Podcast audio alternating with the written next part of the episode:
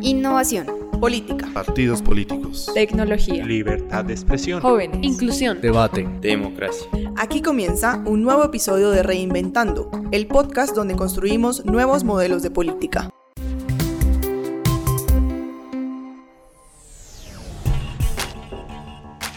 Bienvenidas y bienvenidos a Reinventando, el podcast donde construimos nuevos modelos de política. Yo soy Diego Torres y nuestro capítulo 11 hablará de democracia ambiental. El ejercicio pleno de la ciudadanía guarda relación con el hecho de disfrutar de un ambiente sano y por supuesto en democracia. La participación ciudadana y el acceso a la información sobre estos temas son necesarios para garantizar un ejercicio democrático eficiente e integral. Hoy hablaremos con Ana Belén Marín, asambleísta en la Asamblea Nacional del Ecuador, segunda vicepresidenta de Parlaméricas y presidenta de la Red Parlamentaria de Cambio Climático. Iván La Negra, abogado y máster en ciencia política por la Universidad Católica del Perú, ex viceministro de Interculturalidad y actualmente profesor de ciencia política, política ambiental y gestión intercultural en la Universidad del Pacífico y Ana González Guerrero, fundadora y directora general de Youth Climate Lab sobre conservación, protección y cuidado del medio ambiente desde una visión democrática y participativa. En América Latina, los orígenes institucionales en materia ambiental se pueden ubicar en la Conferencia de las Naciones Unidas sobre el Desarrollo Sostenible, Río 20, que dejó como legado el primer tratado sobre asuntos ambientales de la región y el primero en el mundo que incluye disposiciones sobre los defensores de los derechos humanos para estos asuntos. Asimismo, plantea la importancia de involucrar a la ciudadanía interesada de forma activa e invita a los gobiernos a crear mecanismos que faciliten el acceso a la información y brinden los instrumentos judiciales y administrativos que puedan ser utilizados por las comunidades para hacer uso pleno de sus derechos. América Latina se encuentra entre las regiones donde los conflictos sociales por el manejo de los recursos naturales están más extendidos. La creciente dependencia de la región a las exportaciones de combustibles y minería, junto con el auge de las materias primas en la última década, han coincidido con el aumento de la oposición local a los proyectos de energía e industrias extractivas. La opacidad en el manejo de los recursos naturales ha generado conflictos en las comunidades que demandan mayores beneficios económicos, protección ambiental y medidas de reforma. Los gobiernos han tomado medidas en respuesta por medio de tratados regionales e internacionales que trabajan por el fortalecimiento de la democracia ambiental y que abordan tres derechos fundamentales como lo son la capacidad de las personas para acceder libremente a la información sobre la calidad y los problemas ambientales, la participación de manera significativa en la toma de decisiones y la búsqueda del cumplimiento de las normas ambientales, leyes y compensación por daños. Teniendo en cuenta esta breve descripción, Ana Belén, ¿cuál es la relación entre medio ambiente y democracia? Bueno, yo quiero partir que cuál es el concepto. Entonces, el término democracia deriva de la unión de las palabras griegas demos, que es pueblo, y Kratos, que es gobierno. Es decir, democracia representa justamente el poder del pueblo. Y ambiente procede del latín ambies, que rodea. Por lo tanto, considero que el ambiente como es, es el entorno que afecta a los seres vivos y como condición, obviamente, el tema de circunstancias vitales. Por lo expuesto, desde mi concepción, la democracia y el ambiente forman parte de la Constitución de la República del Ecuador y de varias constituciones de América Latina, de los cuales su vigencia y obligación de garantizar y respetar eh, son los deberes de nuestros gobernantes y de todos quienes formamos parte de un Estado, existiendo, por tanto, una relación directa entre ambiente y democracia. ¿Qué relación observa usted, profesor? El medio ambiente depende de un conjunto de decisiones que toman las personas y las organizaciones en una sociedad. Y al menos parte de esta conta depende a su vez de un conjunto de políticas públicas. Eh, la democracia, por su lado, es una manera de tomar decisiones que involucra la participación pues, de todas las personas y ciudadanos en un país. Y no solamente se limita a las elecciones periódicas, sino también a mecanismos de participación que permiten que la ciudadanía pueda influir en decisiones que afectan su vida. En tal sentido, una democracia eficaz, sólida, genera mejores condiciones para que los ciudadanos puedan influir en las políticas ambientales y también eh, puede generar eh, posibilidades para que las políticas mejoren en su calidad en la medida que atienden las preocupaciones de las personas, en particular de aquellos que son los más vulnerables. Ana, cuéntanos tu opinión. Bueno, empezar por decir que medio ambiente es un tema súper interseccional.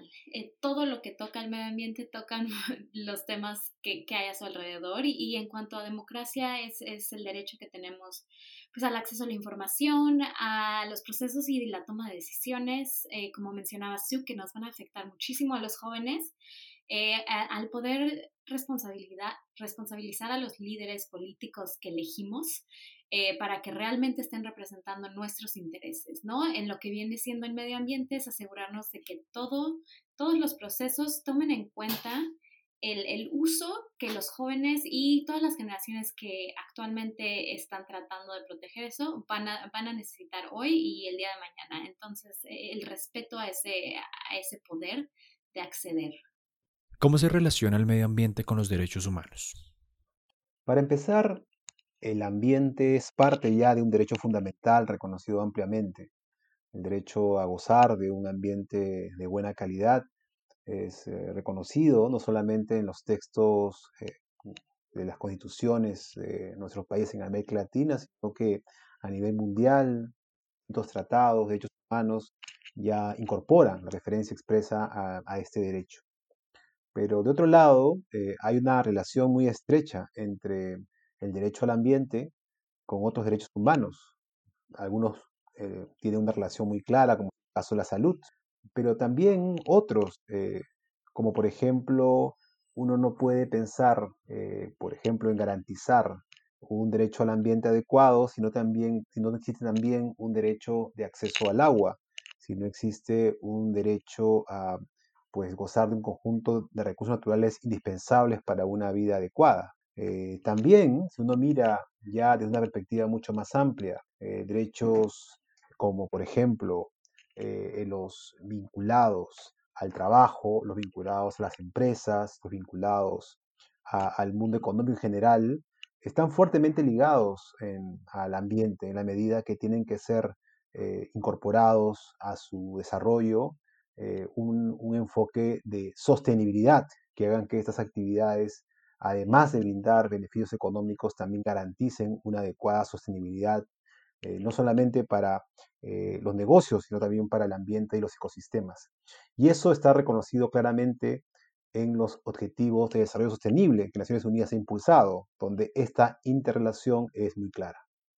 Según las Naciones Unidas, esta relación va encaminada eh, a cuatro factores fundamentales. Primero, examinar las obligaciones en materia de derechos humanos vinculados con el, con el disfrute de un ambiente seguro, limpio, saludable y sostenible. Por otro lado, eh, promover las prácticas idóneas en lo relativo al uso de los derechos humanos en formulación de política pública acorde a la realidad de cada uno de los países. Em, otro de los ejes sería definir los retos y los obstáculos que estorban em, de alguna manera la plena realización de los derechos humanos relativos al disfrute de un ambiente saludable y también eh, llevar a cabo visitas a los países y responder a las violaciones de derechos humanos. Por eso, para mí, eh, lo fundamental se ha visto de alguna manera con mayor profundidad el tema de la pandemia. La humanidad eh, puna por vivir en un ambiente sano, pero la pandemia del COVID-19 nos ha hecho valorar más aún que nunca el tema ambiental, el derecho a disfrutar en un ambiente sano, con intensidad y con plenitud. Creo que, que empieza mucho desde, desde el derecho a los recursos básicos, ¿no? Como es el agua, como es la tierra para poder crecer tu alimento. ¿Cómo viene siendo nuestro derecho para poder eh, hacer uso y no abuso eh, de, estos recursos, tanto hoy como mañana? En un artículo eh, que una colega mía de Youth Climate Lab escribió, se mencionaba que para nosotros el cambio climático igual actualmente pasó de ser un problema que le llamaban not in my backyard o no en mi patio trasero a decir como no en mi generación. Y se han puesto mucho de frente las ganancias que vienen siendo a corto plazo en lugar de estar considerando los derechos básicos de las generaciones actuales y futuras. Pero hay, hay, hay, mucho más dentro que, que, te digo que se interrelaciona, eh, como es la seguridad de los defensores de la tierra. Eh, hace poco salió, salió un reporte y Latinoamérica y el Caribe son, son las regiones con más número de personas asesinadas por defender el medio ambiente. Y cabe recalcar que muchísimas de estas, de estas veces son comunidades indígenas y personas indígenas cuyos derechos de la tierra jamás debieron de haber sido cuestionados punto, ¿no? Entonces, este, desde ese punto de vista también es el derecho a vivir para los que están protegiendo nuestro, nuestro medio ambiente.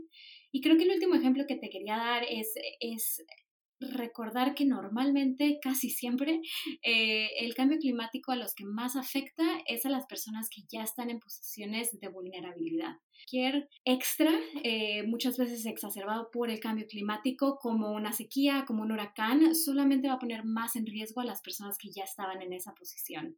Mujeres y, niñas han sido consideradas como el grupo más vulnerable cuando, se viene eh, a cuestiones de cambio climático. Entonces, recordar que digamos que todo está conectado y todo empeora con el mal uso de, nuestros recursos naturales.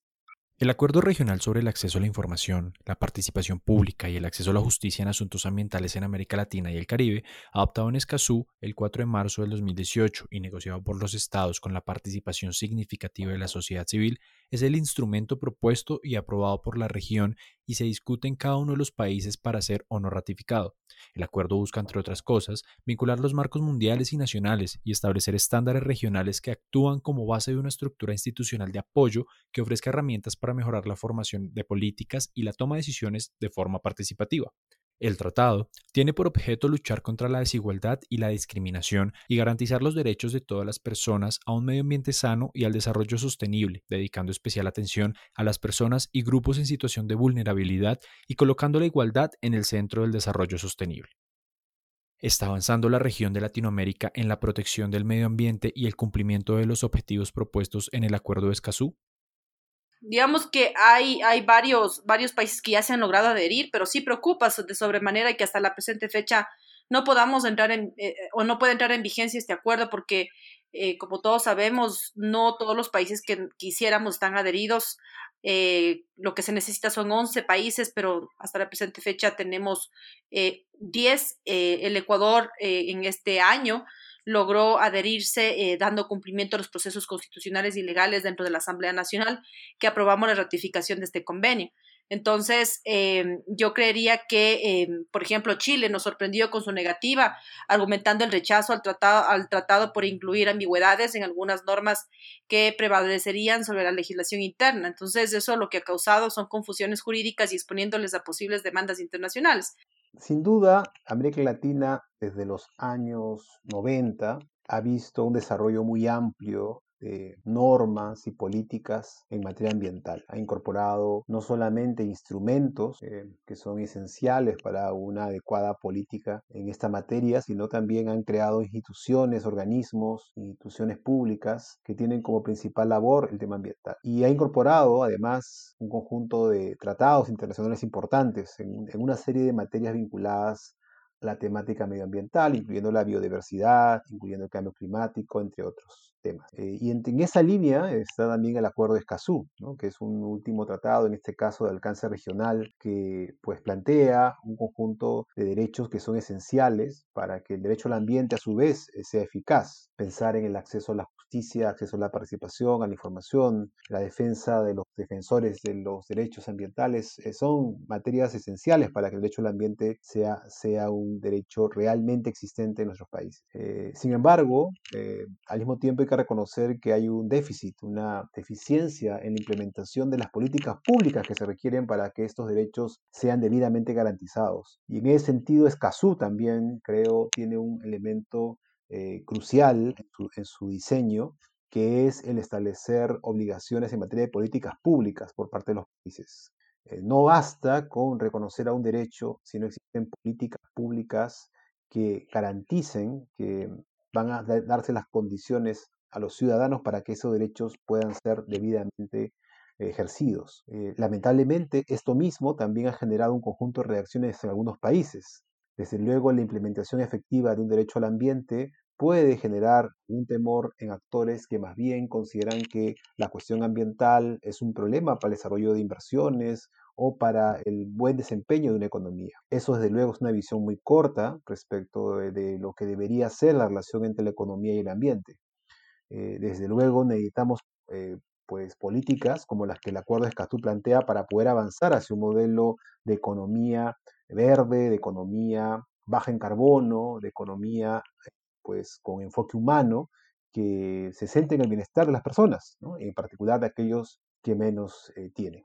Como yo lo veo, lo difícil realmente ha sido pues la ratificación o, llevarlo al siguiente nivel para que realmente entre en valor. Desde hace, hasta hace unos días en Perú se, se rechazó, se están tratando de ver otras formas de, de poder pasar, pero eh, realmente es una pena, como joven, como joven mexicana, como joven mexicana que vive en el extranjero, es una pena que se siga debatiendo la necesidad de un acuerdo como este en los países que, que todavía tienen esa, esa lucha interna de, de aprobar o de garantizar o no.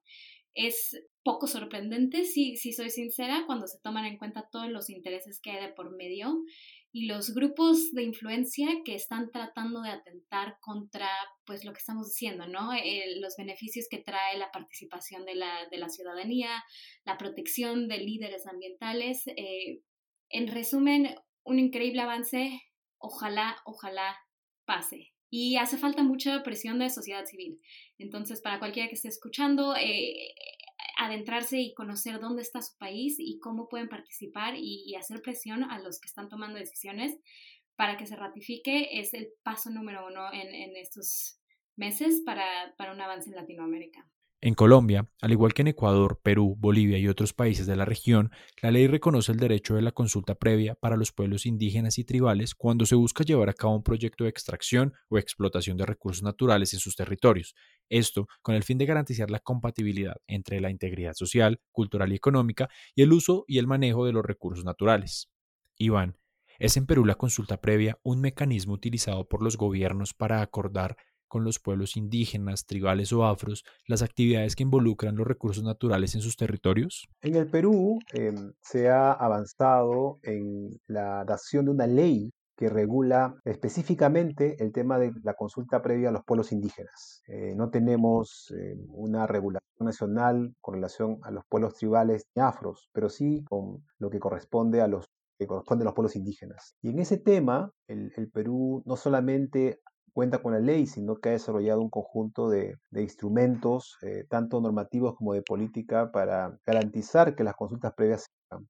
Y efectivamente han empezado a realizarse pues ya más de 50 eh, consultas en, una distintos campos vinculados con el desarrollo de proyectos eh, extractivos, con el desarrollo de proyectos de infraestructura, con la aprobación de normas legales, con la aprobación de políticas y eso sin duda es, un avance. No obstante, todavía quedan temas pendientes. Eh, para empezar, eh, todavía se requiere mejorar la calidad de estos procesos de consulta. Esa calidad todavía es desigual. Todavía se requiere generar más capacidades en los pueblos indígenas para poder aprovechar al máximo la implementación de estas herramientas. Y desde luego, también necesitamos generar pues consultas en, sectores donde todavía eh, esta experiencia de implementación eh, no ha ocurrido. Y, quizá un desafío que tenemos también eh, enfrente es lograr un seguimiento adecuado de los resultados de estos procesos de consulta para que los pueblos indígenas estén pues confiados de que los acuerdos que se alcancen van a ser pues completamente eh, pues satisfechos ¿no? en, sus logros posteriormente. Em, quizá una de las em, cuestiones que ha originado más preocupación en esos temas de consulta eh, previa es eh, las situaciones en las cuales el gobierno todavía intenta evadir la implementación de algunas consultas. por esa razón también ha ocurrido que se ha acudido a los tribunales para pedirle a los jueces de que eh, pues establezcan el deber eh, claro por parte del gobierno de realizar consultas en, algunos, en algunas situaciones. Pero sin duda es una de las experiencias más interesantes que se ha desarrollado en materia de participación y de respeto de los derechos colectivos de los pueblos indígenas en el Perú. Ana Belén, ¿los congresos latinoamericanos están contemplando la agenda medioambiental en el desarrollo legislativo de los últimos meses? Yo diría que sí, en Ecuador, por ejemplo, desde varios sectores del país eh, estamos planteando importantes reformas al Código Orgánico Ambiental, a la ley de minería, a los recursos hídricos, una nueva ley de transparencia y acceso a la información, y esto lo que va sumando es eh, iniciativas inclusive propias, que como presidenta de Parlaméricas yo he, planteado no solamente para América Latina, para Norteamérica y Suramérica en su totalidad y el Caribe, una iniciativa propia de ley de gestión de riesgos que también la presenté al Congreso eh, ecuatoriano y que se encuentra en el trámite. Entonces, eh, aunque no fue aceptado, eh, desde un principio voy a seguiré insistiendo algunas reformas que son, por ejemplo, en el Código Orgánico de la Función Judicial. Yo he propuesto la creación de tribunales ambientales, que es uno de los ejes en los cuales Chile está muy avanzado y que es un referente, y que también el Congreso argentino, por ejemplo, ante el, dramático incremento de incendios en zonas de, tan sensibles como, como Australia y también en la zona de la Amazonía, eh, está en proceso de aprobación de una ley de humedales y cuenta adicionalmente con leyes sobre eh, presupuestos mínimos para el manejo de fuego y los presupuestos mínimos de protección ambiental. Estos referentes internacionales de América lo que nos permiten a nosotros es tener una, una base legislativa para hacer derecho comparado y saber los alcances que tienen los mismos y cómo nosotros como países podemos ir alcanzando de acuerdo a nuestra realidad, eh, tener este, este interés que sí es evidente que se viene realizando en los congresos latinoamericanos, pero que sin duda se puede hacer aún más. Ana, como directora general y cofundadora de Youth Climate Lab, ¿cuáles son los principales obstáculos a los cuales se ha visto enfrentada en la creación e implementación de proyectos para la acción climática? Para nosotros ha sido bastante difícil el poder generar proyectos y propuestas que se puedan expandir de manera o replicar de manera internacional en una forma sencilla o concreta. Tenemos que ajustar de comunidad a comunidad cuando trabajamos en Canadá, mucho más cuando se viene cambiando de país, claramente. Cabe, cabe mencionar que nosotras no vamos a ningún a ningún proyecto o a ningún país donde no se nos ha llamado. No, no entramos a ninguna donde no existe ya algún socio eh, local o, o, partenariado local que nos pueda ayudar a entender el contexto para, para llegar. Para mí, en lo personal, me encantaría que, que llevamos a cabo alguna de las propuestas que nosotros trabajamos en materia de política pública, gobernabilidad y democracia en México y en otros países de Latinoamérica, pero estoy más que consciente de las barreras de acceso, son muchas veces mucho más fuertes, mucho más difíciles y, que existe mucha apatía, sobre todo por parte de jóvenes, para interactuar con, digamos, un sistema político que por muchas razones nos ha fallado y en el que no nos estamos viendo muy reflejados. La participación de las organizaciones de la sociedad civil y la ciudadanía está siendo garantizada y respetada por las autoridades locales y regionales.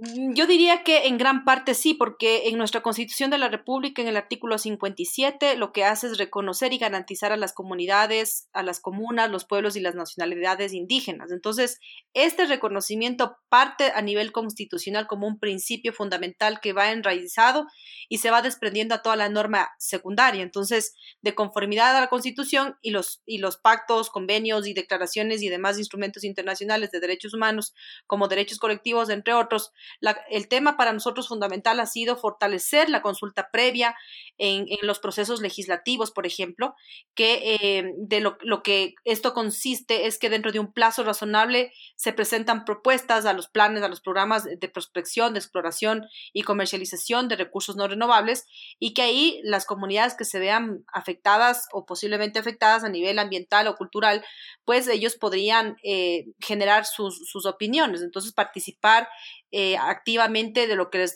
podría estar perjudicando en todas las áreas y la consulta que deban realizar las autoridades em, es de, carácter obligatorio. Entonces, existen normativas vigentes en las cuales se van alineando la participación, pero también hay que, eh, lo que hay que más bien es fortalecer que esa participación se, vea, se vaya siendo efectiva con los impactos. Es decir, si nosotros vemos que en algún caso en particular se está eh, yendo en contra de algunos derechos de ciertos sectores, por ejemplo, en la explotación petrolera, y eh, haces la consulta legislativa, lo más coherente sería que si ves que existen reacciones por las comunidades que em, van a ser, a ser perjudicados, lo ideal sería que no se ingrese a esa zona si no existe un diálogo sincero, eh, con, las líneas claras y cuáles serán los objetivos y cuáles serían los impactos. Entonces, en ese contexto, lo necesario sería eh, realmente dar continuidad y no solamente una consulta, sino continuidad a un proceso de levantamiento de información y de impactos que puedan realizarse en las comunidades y sobre todo una participación efectiva de los mismos.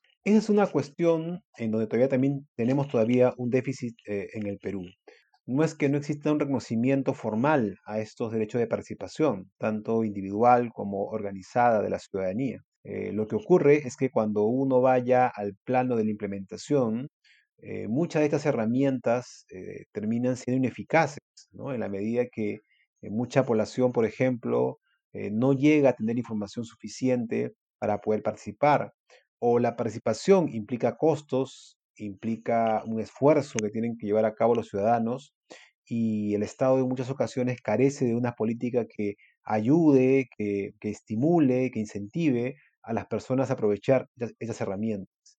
Eh, por otro lado, en, muchos casos, los procesos de participación eh, solamente eh, parecieran estar hechos para recibir información por parte de la gente, pero no generan un proceso de intercambio que ayude a mejorar el diseño de las decisiones que se adoptan o de los proyectos de inversión que son objeto de, participación. En esa, en esa, medida, cosas como el acuerdo de Escazú pueden ayudar a mejorar la calidad de estos procesos y garantizar de que efectivamente eh, los mismos sean aprovechados por todas las personas que están involucradas en el proceso de toma de decisión en materia ambiental. ¿Qué viene para Latinoamérica en los próximos meses en aras de contribuir al funcionamiento de un nuevo modelo de desarrollo sostenible? Este año eh, se, se, vuelven a mandar eh, las actualizaciones de los NDS, que son los NDS, las contribuciones determinadas a nivel nacional, por sus siglas en inglés, que, que básicamente fueron la, el corazón y la base del Acuerdo de París. El Acuerdo de París, eh, para el los que recuerdan, fue en el 2015 por la, por la parte de las Naciones Unidas que, que ve lo del cambio climático. Y básicamente lo que estas NDS hacen es que cada país se comprometió a determinar con soberanía dentro de su país a qué se comprometían para llegar a los objetivos del Acuerdo de París que nos, nos eh, piden, nos, nos requieren que, que, nos mantengamos abajo de 2 grados centígrados, de preferencia abajo de 1.5 para realmente evitar las catástrofes ecológicas irreversibles a las que nos estamos acercando, ¿no? Entonces, ¿por qué es esto importante? Todos los países que ratificaron y que se comprometieron o que mandaron sus, sus, NDS en el 2015 se comprometieron a revisitarlas eh, cada cinco años, o sea, este año nos toca es de suma importancia porque ahorita con todos los NDS, eh, digamos que todos los países milagrosamente cumplen sus compromisos, nosotros seguimos estando a un nivel de 2.7 a 4, ¿no? O sea, estamos al doble de lo que deberíamos estar con todo y que todos eh, cumplieran lo que, lo que se comprometieran. Entonces, uno, no estamos cerca, hay, hay solo uno o dos países que están en línea para cumplir sus, sus objetivos del principio.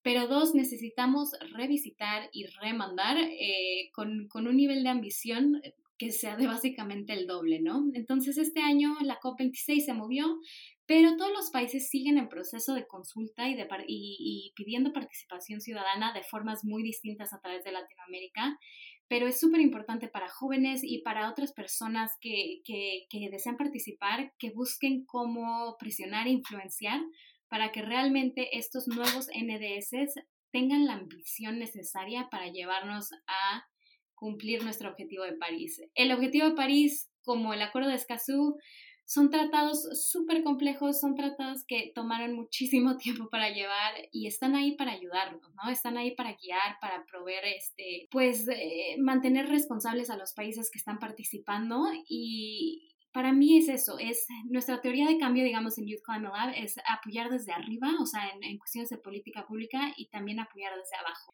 Yo creo que ese sería mi último punto, recordar que, que hay un rol para todos los que están en este espacio. Como mencionaba, cambio climático realmente toca muchísimos temas, entonces se necesitan desde ingenieros hasta abogados, hasta comunicaciones para que realmente podamos hacer presión de todas partes y que se llegue a mover tanto a nivel regional en Latinoamérica y Caribe como a nivel local en sus comunidades, como ojalá a nivel internacional todos, pero empezando desde lo más próximo a ti y donde te sientas pues que puedes contribuir de, la mejor manera. Bueno, para América Latina, eh, Latinoamérica, eh, en los próximos meses, desde todos los sectores, sin sesgos de derecha e izquierda, la población mundial ha hecho conciencia sobre la obligación de cuidar y proteger el ambiente. Y desde ahí, me parece que es extremadamente innecesario partir, porque eso es la, esencia de todo lo que pueda llegar a suceder en Latinoamérica. Y es que mediante la aprobación inclusive de la Agenda 2030 para el Desarrollo Sostenible, los Estados miembros de las Naciones Unidas trazaron ya el camino hacia donde deberíamos ir en el tema de, de dignidad, prosperidad, sostenibilidad para las personas y el planeta, y se comprometieron a dejar claro cuáles son los objetivos, pero también a dejar muy comprometido a no dejar nadie atrás. Un gran paso es precisamente el Acuerdo de Escazú.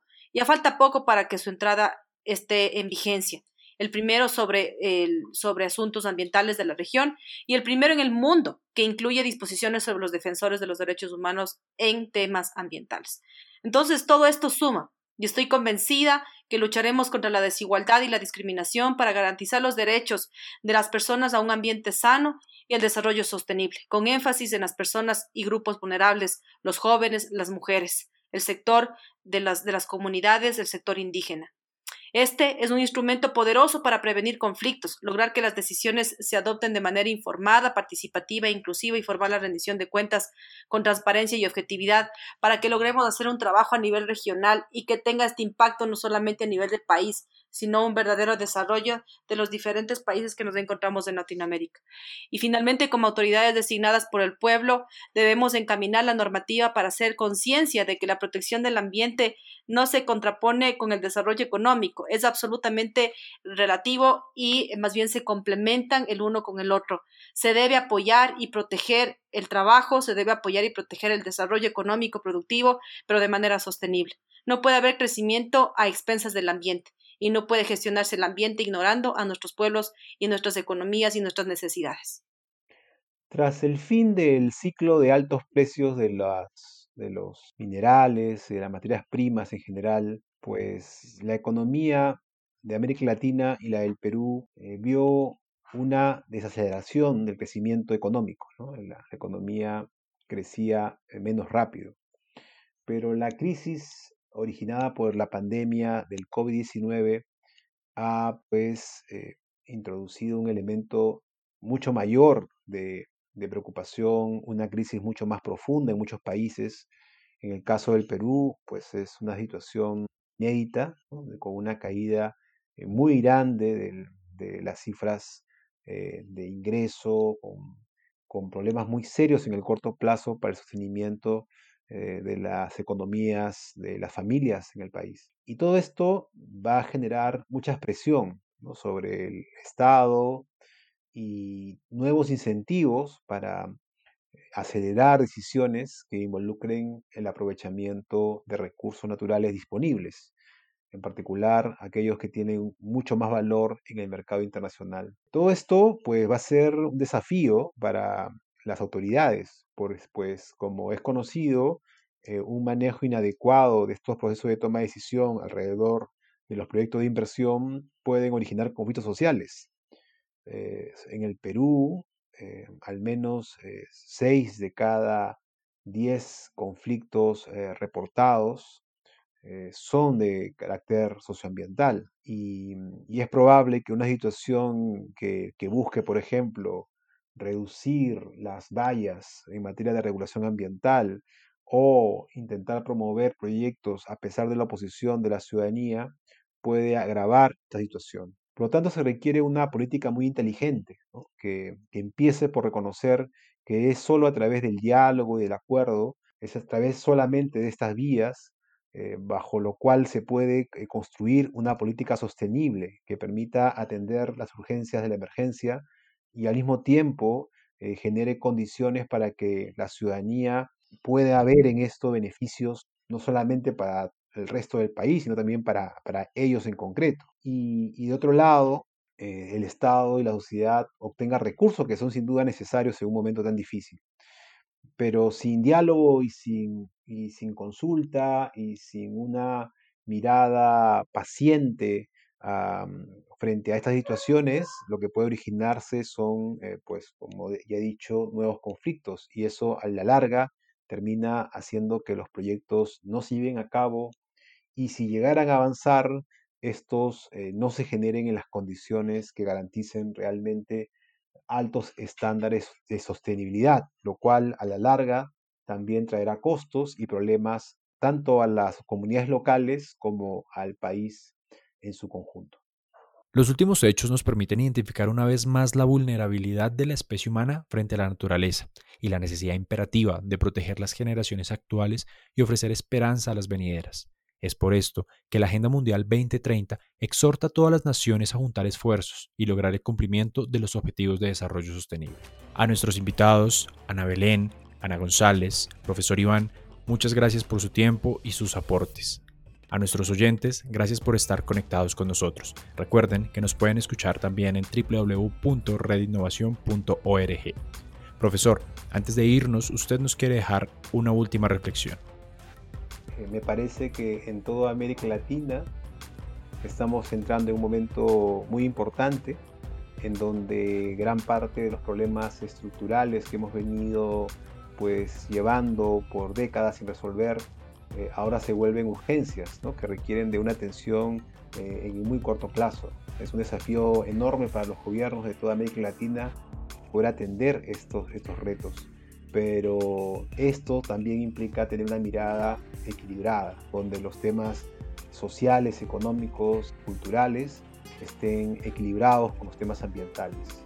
Y eso solamente se puede obtener a través del diálogo y el consenso y la búsqueda constante de oportunidades eh, pues mutuamente beneficiosas tanto para las comunidades como para la sociedad su. Recuerden que pueden encontrar todos nuestros episodios de Reinventando, el podcast donde construimos nuevos modelos de política, en nuestras plataformas de streaming iTunes y Spotify.